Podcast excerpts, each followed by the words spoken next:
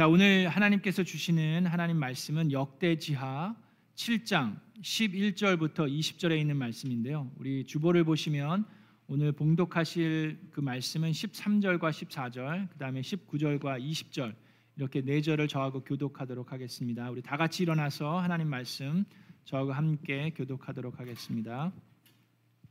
자, 이 말씀은 솔로몬이 어, 성전을 지은 다음에 하나님께 봉헌했을 때 하나님께서 솔로몬에게 나타나셔서 해주신 말씀입니다. 들어라, 내가 하늘을 닫고 비를 내리지 아니하거나 메뚜기를 시켜 땅을 황폐하게 하거나 나의 백성 가운데 연병이 돌게 할때내 이름으로 일컫는 나의 백성이 스스로 겸손해져서 기도하며 나를 찾고 악한 길에서 떠나면 내가 하늘에서 듣고 그 죄를 용서하여 주며 그 땅을 번영시켜 주겠다. 그러나 너희가 마음이 변하여 내가 너희에게 알려준 나의 율례와 계명을 버리고 다른 신들을 섬겨 숭배하면 비록 내가 이 땅을 너희에게 주었지만 내가 너희를 여기에서 뿌리째 뽑아버리고 비록 내가 내 이름을 위하여 이 성전을 거룩하게 구별하였지만 이 성전도 내가 버리겠다.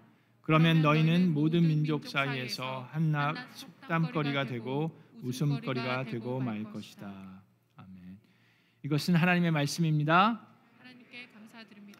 자, 우리 앉으시기 전에 주변에 있는 분과 인사하겠습니다. 잘 오셨습니다. 반갑습니다. 하늘 복 많이 받으세요. 하나님의 미라클이 됩시다. 반갑습니다. 잘 오셨습니다.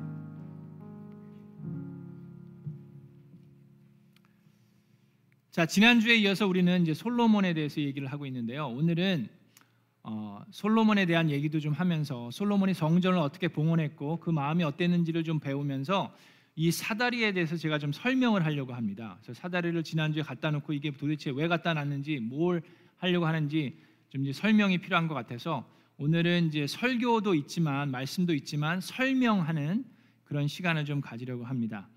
자, 솔로몬이 7년에 걸쳐서 성전을 완축합니다. 근데 솔로몬의 성전은 솔로몬의 왕궁에 비하면 그 사이즈는 어떻겠어요? 훨씬 작죠. 성전의 목적은 뭐였습니까? 하나님의 언약궤를 모실 수 있는 장소를 마련하는 게 가장 중요한 그 목적이었어요. 그래서 언약궤는 그렇게 크지 않으니까 솔로몬의 성전 또한 그렇게 의리하게 아주 이렇게 넓거나 크지는 않습니다.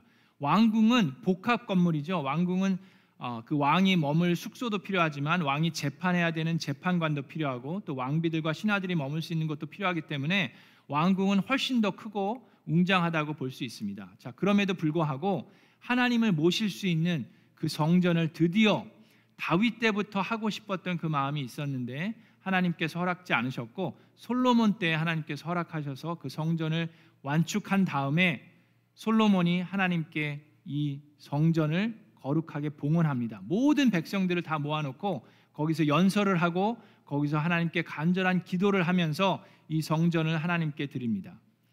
자, 그때 솔로몬이 원하는 것이 두 가지 정도가 있었어요. 자, 첫 번째는 이 성전에 언약궤를 갖다 놓으면서 하나님께서 이 성전에 영원토록 거하시기를 원했습니다. 이제 그 말씀이 열왕기상 8장 13절에 나와 있는데 일단은 하나님께서 이, 이 성전 우리가 열심을 다해서 지은 이 성전에 영원토록 거하시기를 원했던 것이 첫 번째고 두 번째는 이 성전을 바라보면서 기도하면 이 성전에 들어가서 기도하면이 아니에요. 이 성전에 들어갈 수 있는 사람은 아주 극소수였고 제사장들만 들어가고 이 또 지성소에 들어갈 수 있는 사람은 오직 한 사람밖에 없었어요. 그것도 1년에 한 번씩. 그러니까 성전에 감히 들어가지도 못했지만 이 성전을 바라보면서 기도하기만 해도 하나님께서 그 기도를 들으시고 응답해 주시기를 원하는 것이 솔로몬의 간절한 소원이었습니다. 자, 이 두 가지가 있었는데 그럼에도 불구하고 솔로몬 자신도 알았어요. 솔로몬 자신도 하나님께서는 이 넓은 하늘도 하나님을 담을 수 없다라는 것을 본인이 고백을 합니다. 자, 그러, 그러니 이 성전은 오죽하겠습니까? 라고 본인의 입으로 말을 하지만 그럼에도 이 성전에 하나님께서 임재해 주시기를 원했고 하나님께서는 그의 간절한 소원과 그의 마음을 보시고 그렇게 해 주셨어요. 짙은 구름으로 이 성전을 덮으셔서 제사장들이 들어가서 이를 볼 수 없을 정도로 하나님의 임재가 임했습니다. 뿐만 아니라 봉헌 기도를 한 다음에는 하늘에서 불이 내려서 그 제사물들을 다 불살랐을 뿐만 아니라 하나님의 불이 그 성전에 임했기 때문에 모든 사람들이 두려워했고 모든 사람들이 이 성전의 거룩함을 어, 인정할 수밖에 없었습니다.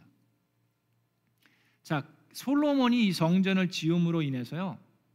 유대인들뿐만 아니라 많은 사람들에게는 이 예루살렘이 그리고 하나님의 이 성전이 아주 특별한 자리를 잡게 됩니다. 성경에 계속해서 보면 많은 유대인들이 매 6월절마다 어디로 갑니까? 예루살렘으로 향하게 되죠.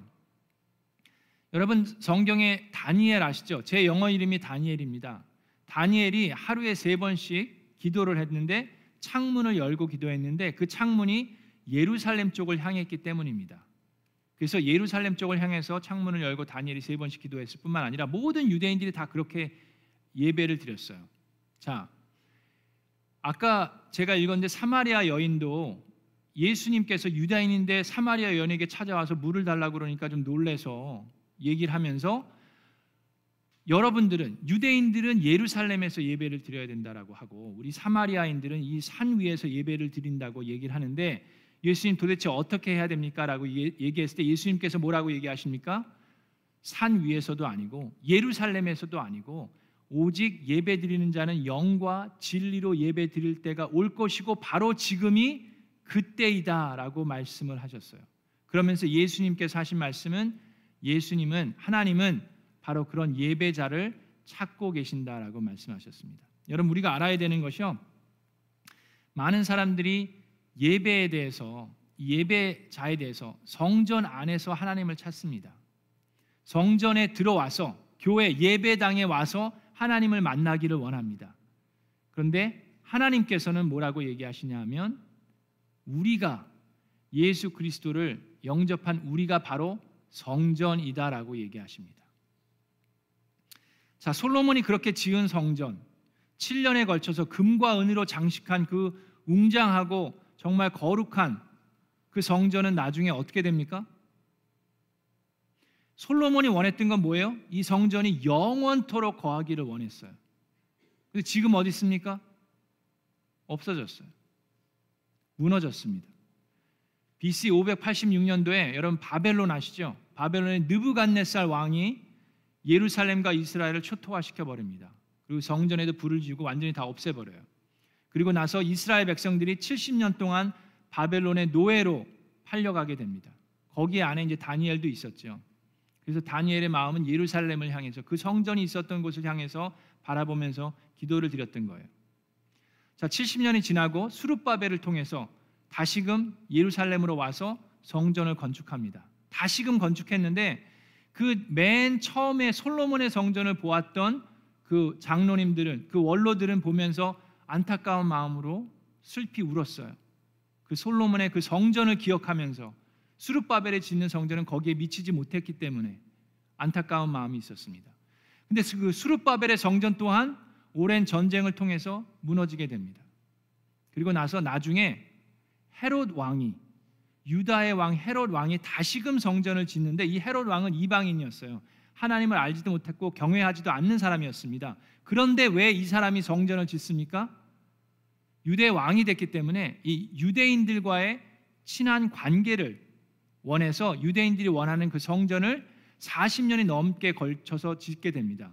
이 겉모양을 짓는 데는 9년밖에 걸리지 않지만 그 안에까지 다 짓는 데는 40년이 넘게 걸쳐서 지어서 AD 63년에 모든 건축을 마치게 되는데 그렇게 오랜 세월 동안 건축을 그 헤롯 왕이 지은 그 성전은 솔로몬의 성전보다도 더 웅장했다라고 나와요. 그런데 7년이 채 되지 않아서 AD 70년도에 그 성전은 다시금 또 무너지게 됩니다.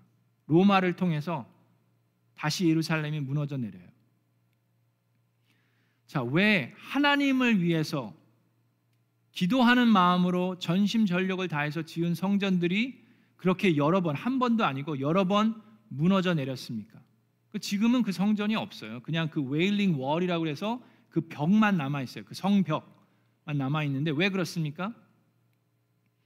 그 성전들이 무너져 내린 이유를 하나님께서는 말씀을 통해서 우리에게 알려 주시는데 이사야서 1장과 말라기서 1장에 그 말씀이 나옵니다.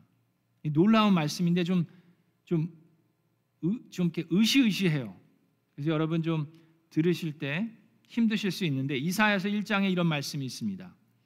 제가 길으니까 좀 이렇게 생략해서 말씀드리면 이사야서 1장 11절부터 20절에 자 너희는 지금 무엇하러 나에게 이 많은 재물을 가지고 바치러 왔느냐 나는 이제는 숫양의 번제물과 살찐 짐승의 기름기가 지겹다라고 말씀하십니다.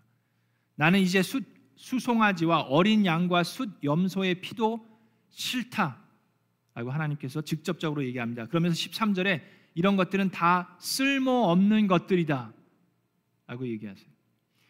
여러분 기억나시죠? 솔로몬이 그 양과 소를 몇 마리를 잡았습니까? 12만 마리의 양을 잡았다 그랬죠. 어마어마한 건데 하나님께서 지금 와서 얘기하시는 건 뭐예요? 난 그거 다 쓸모없는 거고 다 싫다라고 얘기하십니다. 나는 정말로 너희의 초하루 행사와 정한 절기들이 싫다. 그것들은 오히려 나에게 짐이 될 뿐이다. 그것들을 짊어지기에는 내가 너무 지쳤다라고까지 얘기하십니다. 너희가 팔을 벌리고 기도한다 하더라도 나는 거들떠 보지도 않겠다. 너희가 아무리 많이 기도를 한다 하여도 나는 듣지 않겠다. 너희의 손에는 피가 가득하다. 이사야서의 하나님의 이 말씀을 만약에 솔로몬이 들었다 그러면 어땠을까요? 기절했겠죠. 왜 이런 일이 일어났을까요? 왜 하나님께서 이렇게 얘기했습니까? 이 이스라엘 백성들이 그 성전에 와서 제물은 드려요. 제사는 지내는데 제사 지내고 나서 또 죄를 지으면서 하나도 삶이 변하는 게 없습니다.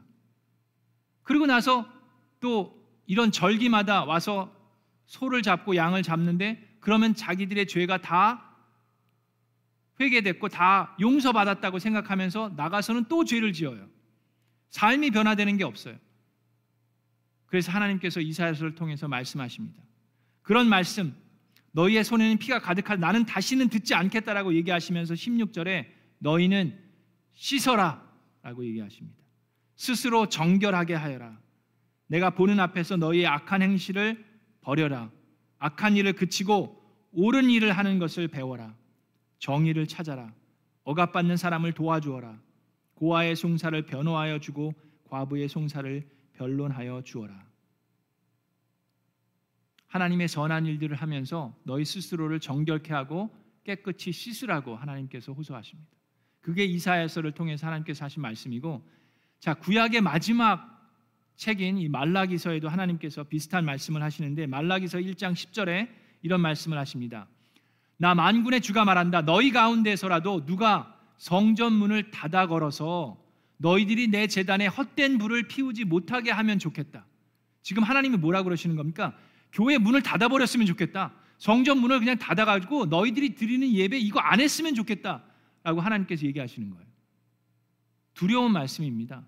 나는 너희들이 싫다라고 얘기하셨는데 표준 세번, 세번역에는 싫다라고 얘기했지만 이것은 하나님께서 I hate you 그런 게 아니라 하나님께서 하신 말씀은 너희 내가 너희를 기뻐하지 아니한다라는 얘기입니다. 너희들은 그 드리는 예배가 I'm not really pleased with the way that you worship 이라고 얘기하시는 거예요. 나 만군의 주가 말한다. 너희가 바치는 제물도 이제 나는 받지 않겠다라고 얘기하시면서 말라기를 통해서 구약 시대가 끝이 나 버립니다. 솔로몬이 이거를 들었으면 마음이 어땠을까요? 마음이 완전히 무너져 내렸겠죠.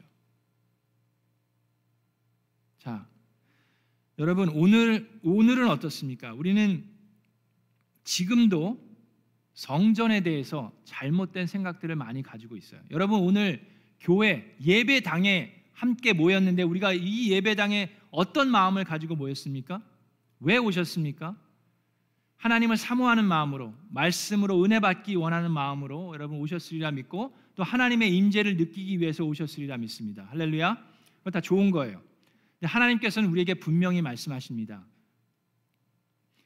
성전 안에서 하나님의 임재를 느낄 수 있는 것은 이 장소가 하나님이 머무시는 집이기 때문이 아니라 바로 여러분이 이 자리에 있기 때문입니다. 자, 그 이유가 뭡니까? 바로 여러분들이 하나님의 성전이기 때문입니다. 하나님께서는 성전에 와서 예배를 드려라가 아니라 너희가 성전이 되어라라고 말씀하십니다. 자, 고린도전서 3장 16절에도 말씀을 하고 계시고 에베소서에도 말씀을 하시는데 you are the temple of the Holy Spirit이라고 말씀하십니다.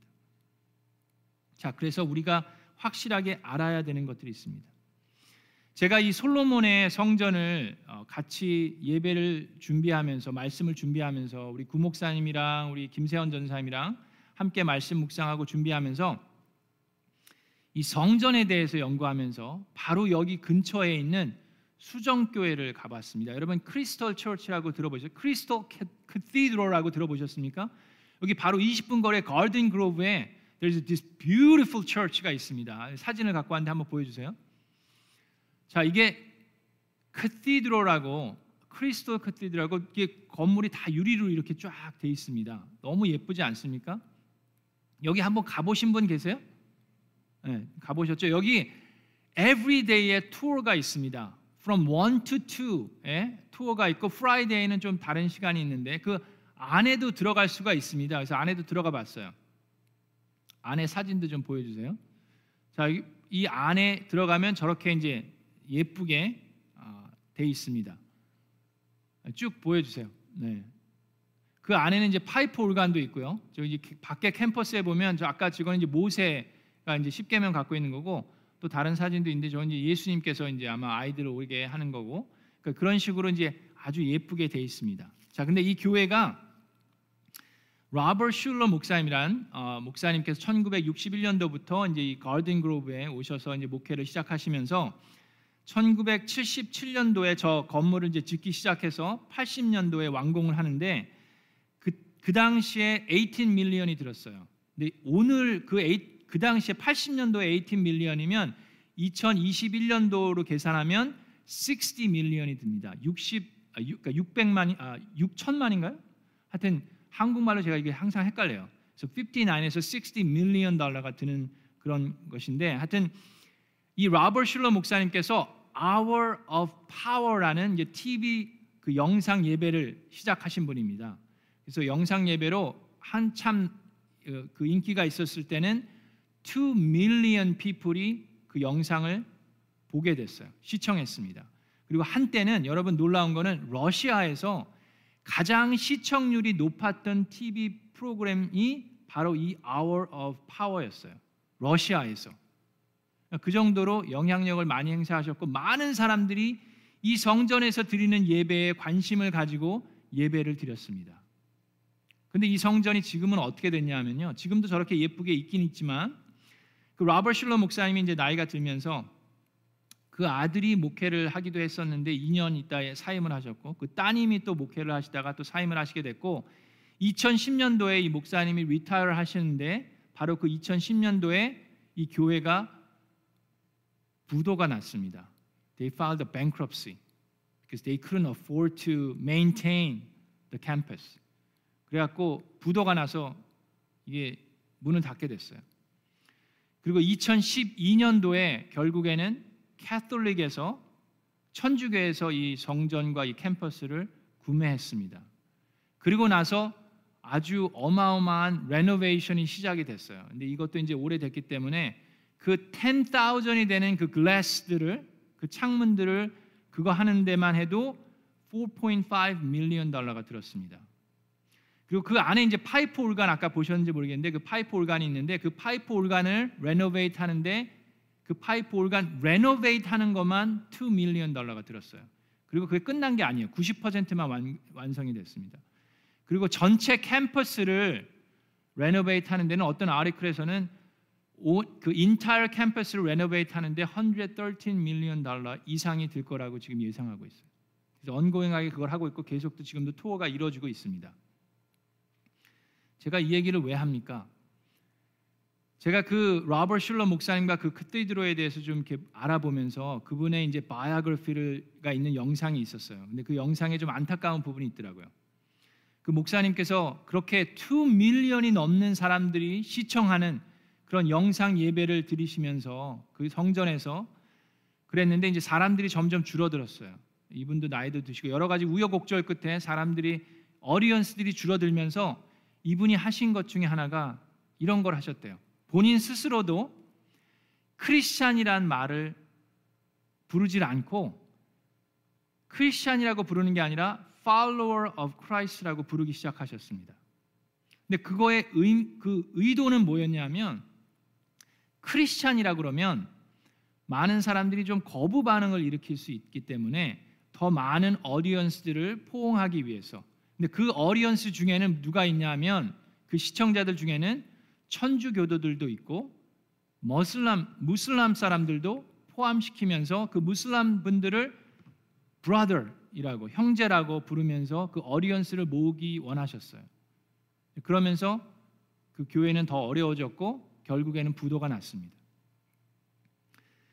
자, 제가 이 얘기를 이렇게 길게 하는 이유가 있습니다, 여러분. 우리가 알아야 하는 것이 있습니다. 여러분들이 다 아는 얘기예요. 교회는 건축물이 아닙니다. 그렇죠? 교회는 누구입니까? 예수 그리스도를 영접한 여러분들입니다. 우리가 이 자리에 함께 모이는 이유는 우리가 함께 하나님을 찬양하는 것이지 이 성전이 거룩하기 때문이 아닙니다. 자, 여러분, 하나님께서는 여러분에게 be holy 하라고 했지 go find the holy place라고 얘기하지 않으셨어요. 여러분들에게 거룩한 곳을 찾아가서 예배하라는 것이 아니라 여러분들이 거룩해지라고 말씀하셨습니다. 우리는 예배 드릴 장소를 찾는 사람들이 있어요. 그런데 하나님께서는 예배 자를 찾으신다라고 말씀하셨습니다. 영과 진리로 예배를 드리라고 우리에게 얘기하셨어요. 지금도 하나님께서는 여러분들을 바라보고 계십니다.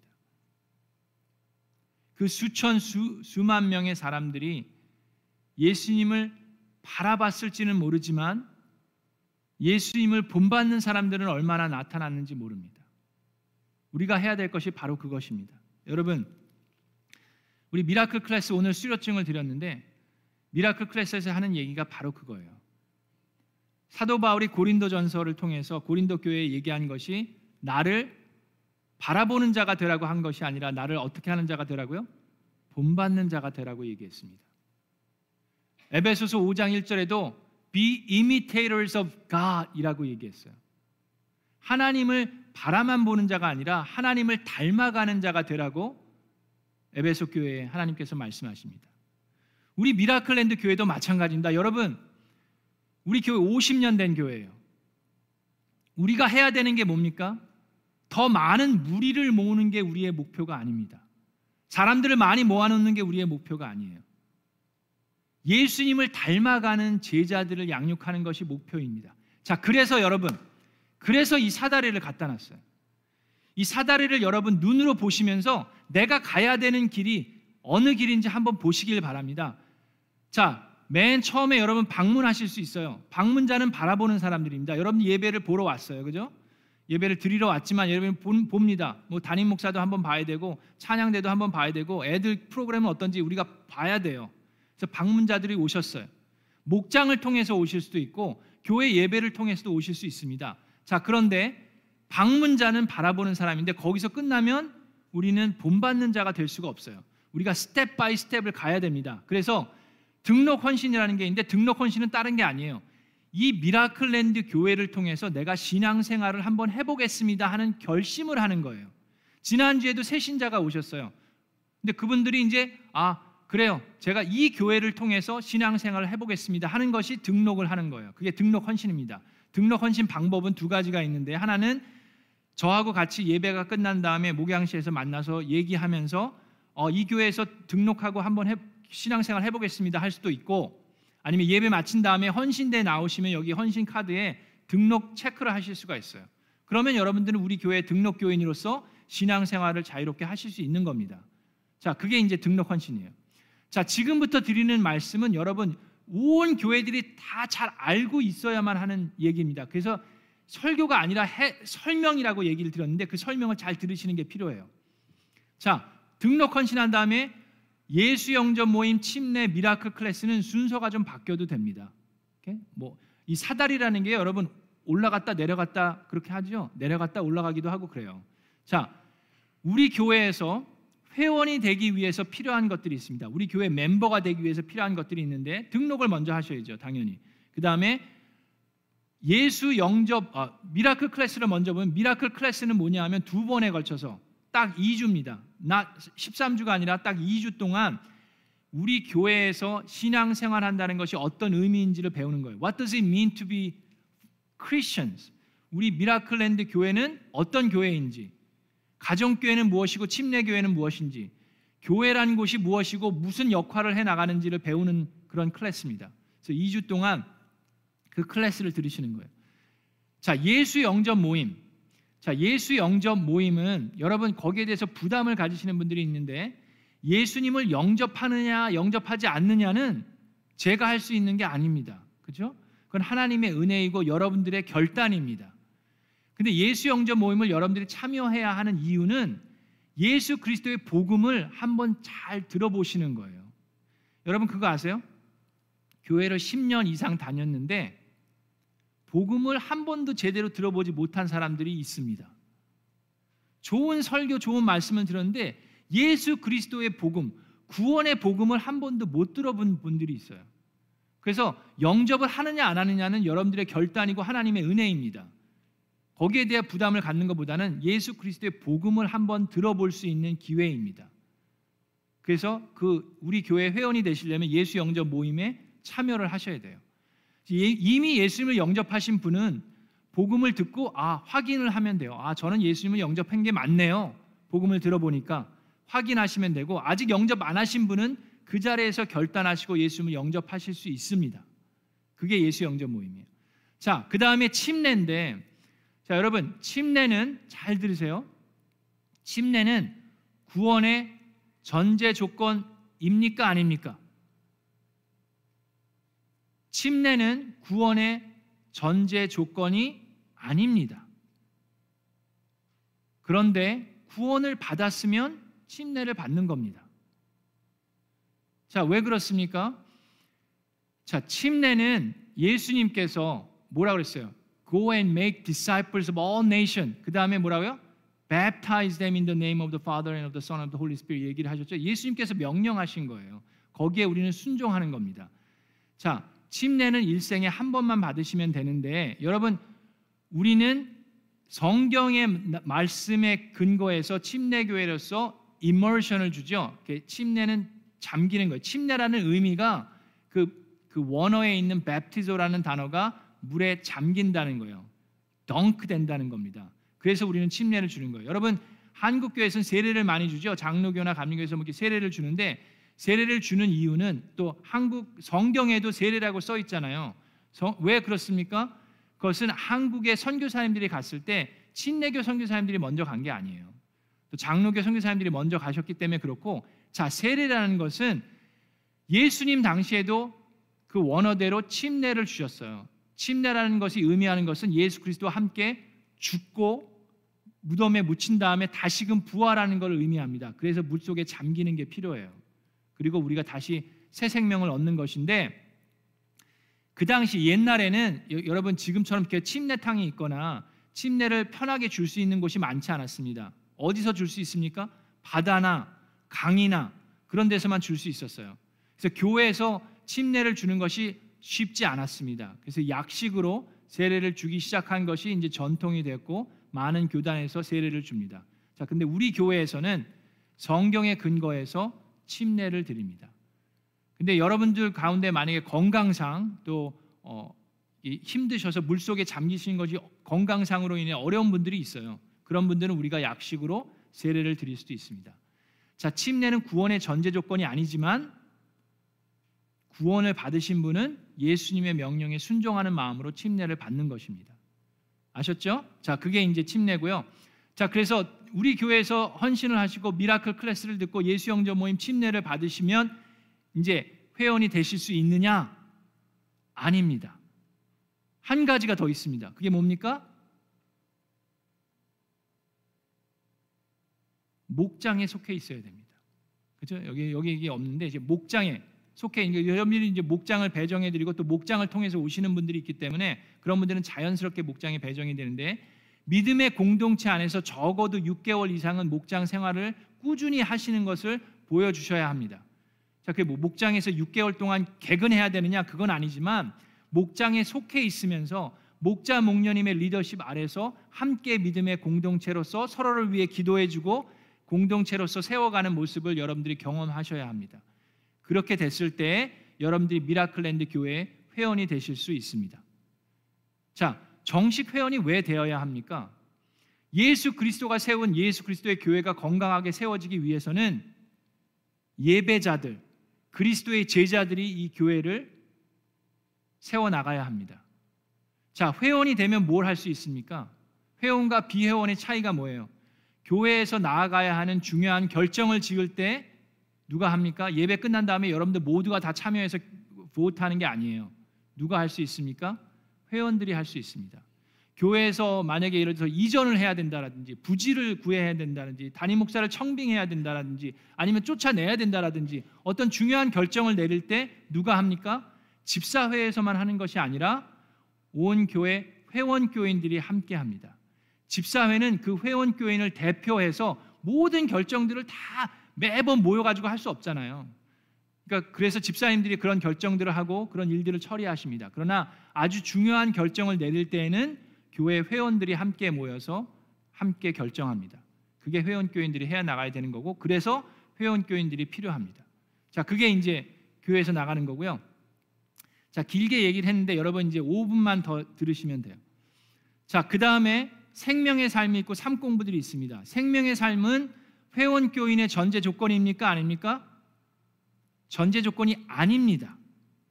자, 아까 얘기한 것처럼 침례는 구원의 전제 조건이 아니듯이 생명의 삶은 회원 교인의 전제 조건은 아닌데 회원 교인이면 생명의 삶을 듣는 것이 당연한 것입니다. 구원을 받았으면 침례를 받는 것이 당연하듯이 무슨 말씀인지 아시죠? 그래서 그게 좀 시간이 걸릴 수도 있어요. 어, 그렇지만 생명의 삶은 뭐 1년에 한 번씩 제공하니까 시간이 걸릴 수도 있지만 여러분들이 생명의 삶뿐만 아니라 여러 가지 삶 공부들이 제공이 됩니다. 제가 이제 1년치 달력 캘린더 교회 캘린더를 만들었어요. 그래서 그거를 통해서 이제 목자 목녀님들과 지금 공유를 했고 온 교인들에게도 나눠 드릴 텐데 삶 공부들도 그렇고 모든 그런 계획들을 여러분들이 보시고 미리 준비하시길 바랍니다. 자, 그다음에 여기 뭐가 있어요? 이 목자 헌신이 있는데 이 목자 헌신이 저 위에 있는 게 아니라 이 밑에 있습니다. 자, 여러분 목자 헌신 그러니까 여러분들이 좀 이렇게 부담을 많이 가지세요. 어, 사람들 섬겨줘야 되고 뭐집 열어야 되고 음식 해야 되고 막 부담을 가지시는데 자 미라클랜드 교회에서 신앙생활하는 모든 성도님들은 이 사다리를 타고 내려와야 합니다. 그게 우리가 가야 가는 길이에요. 예수님의 제자가 되어 가는 길입니다. 그 길에는 뭐가 있어요? 목자가 있습니다. 그 말은 무엇입니까? 여러분들 모두가 다 목자에 대한 소원과 마음이 있으셔야 돼요. 왜 그렇습니까? 자, 가정교회를 하는 교회가 천 개가 넘어요. 전 세계에 많은 교회들이 있고 많은 목자 목련인들이 있는데 그러면 예수님의 제자가 되기 위해서는 목자가 반드시 되어야 하느냐? 그러면 목자는 다 예수님의 제자이냐? 그렇지는 않습니다. 그러나 교회에서 믿음의 생활을 하면서 목자가 되는 것은 나의 제자도에 있어서 내가 정말 제자인지 아닌지를 테스트해 볼 수 있는 가장 도구 중의 하나입니다. 뿐만 아니라 여러분들이 제자로 만들어지는데 훈련 받을 수 있는 아주 좋은 그런 도구가 될 수 있습니다. 여러분들이 평신도로서 기도하는 거랑 목자가 되어서 목원들을 위해서 VIP를 위해서 기도하는 것과는 차이가 있습니다. 여러분들이 다른 사람들을 섬기는 것과 목자가 돼서 목원들을 섬기는 것과는 차이가 있어요. 그래서 모든 분들이 목자에 대한 그 비전을 가지고 마음을 품으시기를 바랍니다. 그래서 우리가 언젠가는 걸어가야 될 길이에요.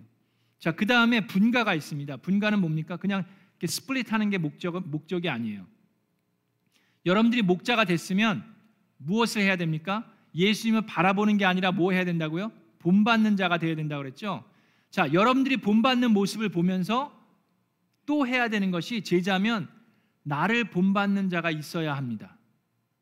사도 바울이 한 게 그거예요. 사도 바울이 고린도 교회에 예수 그리스도를 본받는 사람이 되십시오라고 얘기한 것이 아니라 나를 본받는 자가 되라고 한 것은 내가 그리스도를 본받는 것처럼 여러분들은 나를 보고 있으니 나를 본받는 자가 되라고 한 겁니다. 여러분 제자가 된다는 것이 그, 그 의미입니다. 제자가 된다는 것은 내가 본받는 사람, 예수 그리스도 또 나의 멘토를 본받는 것처럼 나를 통해서 또 다른 사람들이 예수 그리스도를 본받아 가야만 합니다.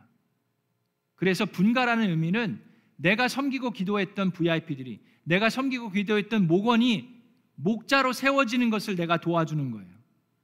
그래서 나보다도 더 귀하게 하나님이 쓰시는 목자가 나를 통해서 우리의 목장을 통해서 세워지는 것을 하는 것이 제자가 가야 되는 길 중에 하나입니다. 그것이 분가의 의미예요. 자, 그러면 거기서 끝났냐? 분가까지 했으면 그게 끝이냐? 그게 아닙니다. 분가한 다음에 좀 밑에가 뭐가 있어요? 초원지기가 있는데 지금까지 우리 교회에서 초원지기는 그냥 제비 뽑았어요. 그래서 이제 우리 목자님들을 나눠서 초원지기 밑에 있게 했는데 저 초원지기의 의미는 무엇입니까? 자, 목자가 분가를 해서 나의 제자를 내가 이분을 목자로 세우면서 더 귀하게 쓰임 받을 수 있도록 도와요.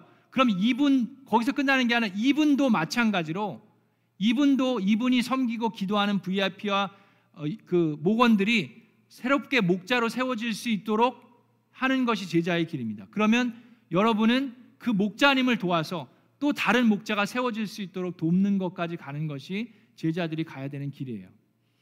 여러분 가야 될 길이 멀다고 생각하시죠? 근데 이제는 눈에 좀 보이지 않습니까? 그냥 여기 와서 예배만 드리고 가는 게 끝나는 게 아닙니다. 그게 신앙생활이 아니에요. 그거는 어떻게 보면 팔로워가 되는 팔로워가 될 수 있는 위험 부담이 있어요. 우리는 팔로워가 아니라 크리스찬입니다. We are imitators of Christ가 되어야만 합니다.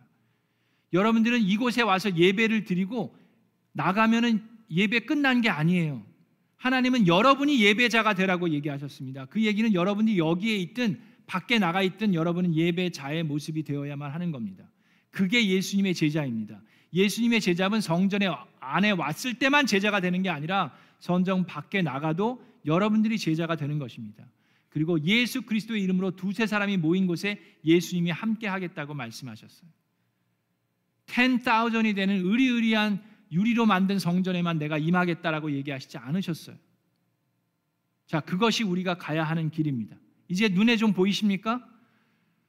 이 계단 이 계단이 그 사다리를 오르락 내리락 할 수 있습니다. 어떨 때는 뭐 예수 영접 모임을 먼저 갔다 침례를 받고 그 다음에 Miracle Class를 들을 수도 있고 올라갔다 내려갔다 할 수 있지만 여러분들이 이걸 보면서 내가 가야 할 길, 우리 교회에서 믿음 생활하면서 가야 할 길을 바라보시면서 예수님을 바라만 보는 사람이 아니라 본받는 자가 되는 저와 여러분 되기를 주 예수 그리스도의 이름으로 축원합니다.